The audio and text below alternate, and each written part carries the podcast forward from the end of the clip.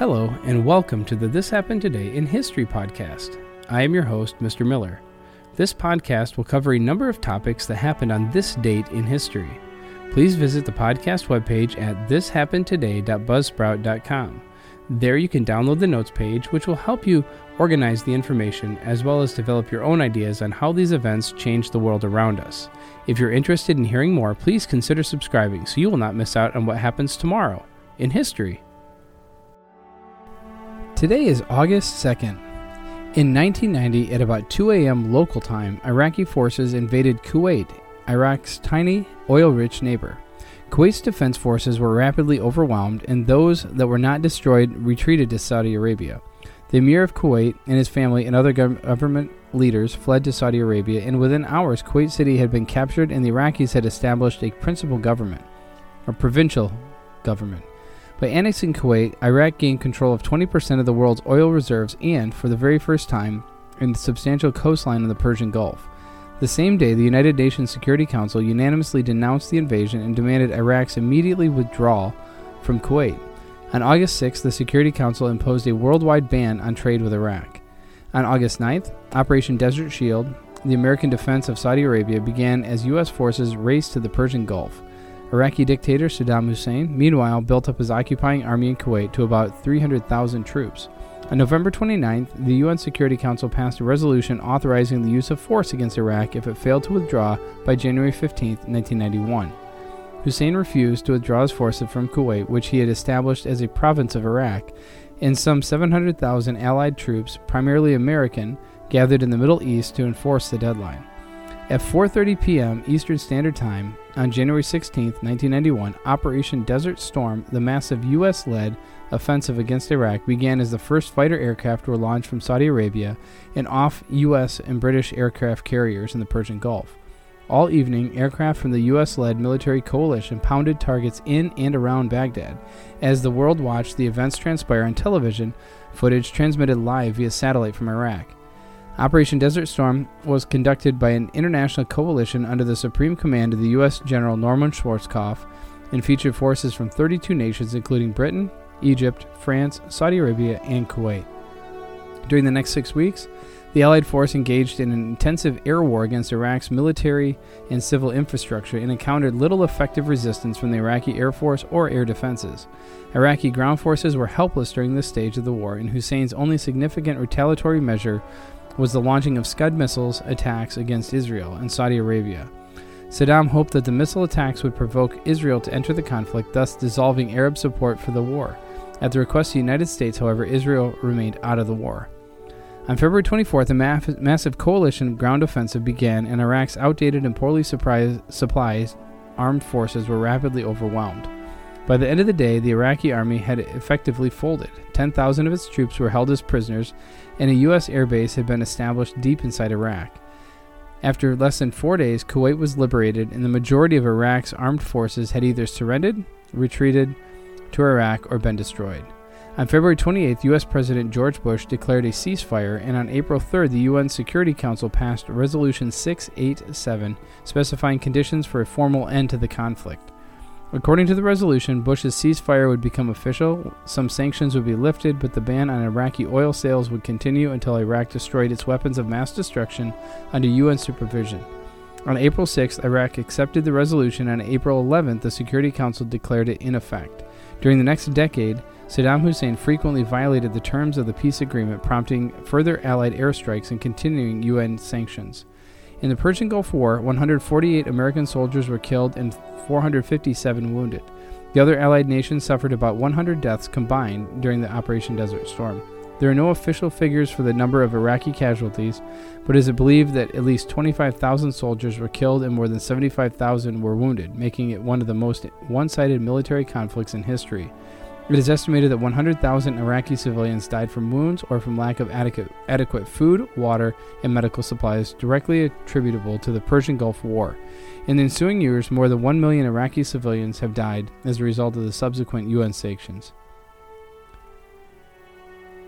And in 1973, Summerland was a high tech leisure center that was built in Douglas on the Isle of Man and opened in 1971.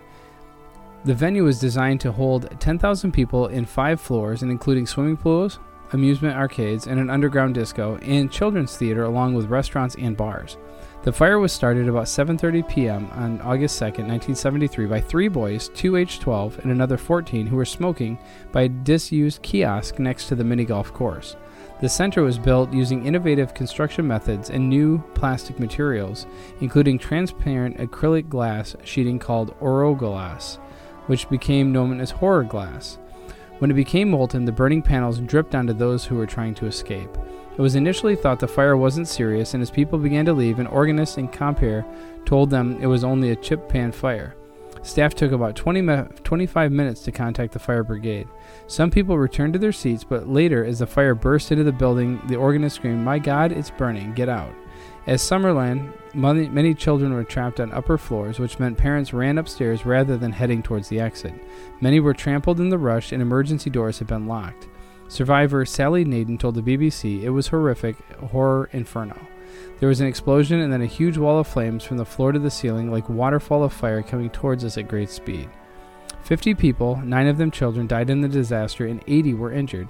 About 3,000 holidaymakers were inside the leisure complex at the time of the fire. Five members of a single family from Essex were killed, including 10 twin year old girls, and 17 children lost one or both parents in the disaster. The victims came from across the UK and included men, women, and children. 11 of the dead were under 20 years of age. A large proportion of the dead came from Merseyside and Cheshire. A public inquiry opened later that year was chaired by Mr. Justice Joseph Cantley. Its report was published in May of 1974 and returned a verdict of death by misadventure.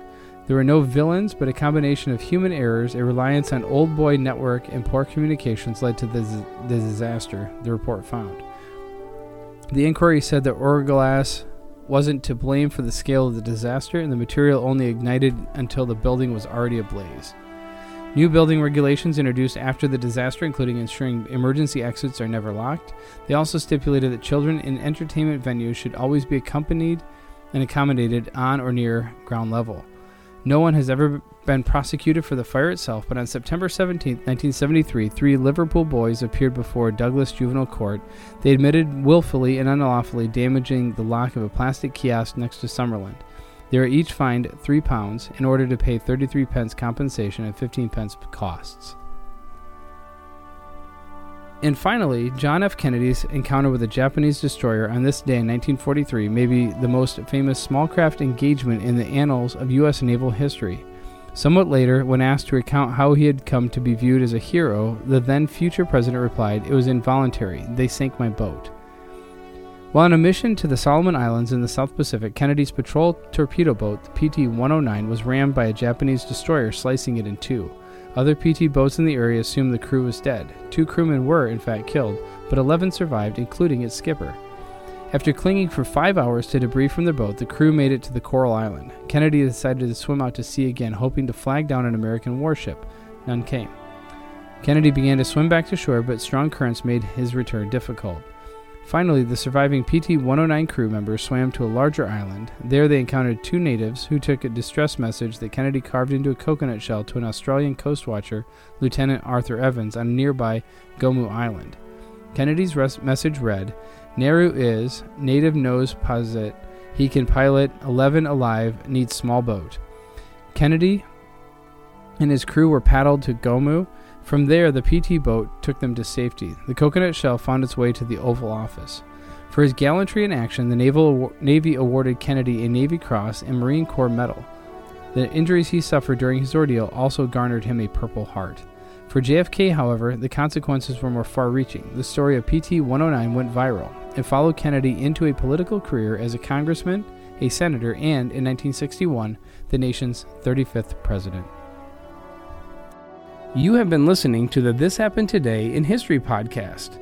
I thank you for listening, and I hope that you have enjoyed learning about historical events from the past.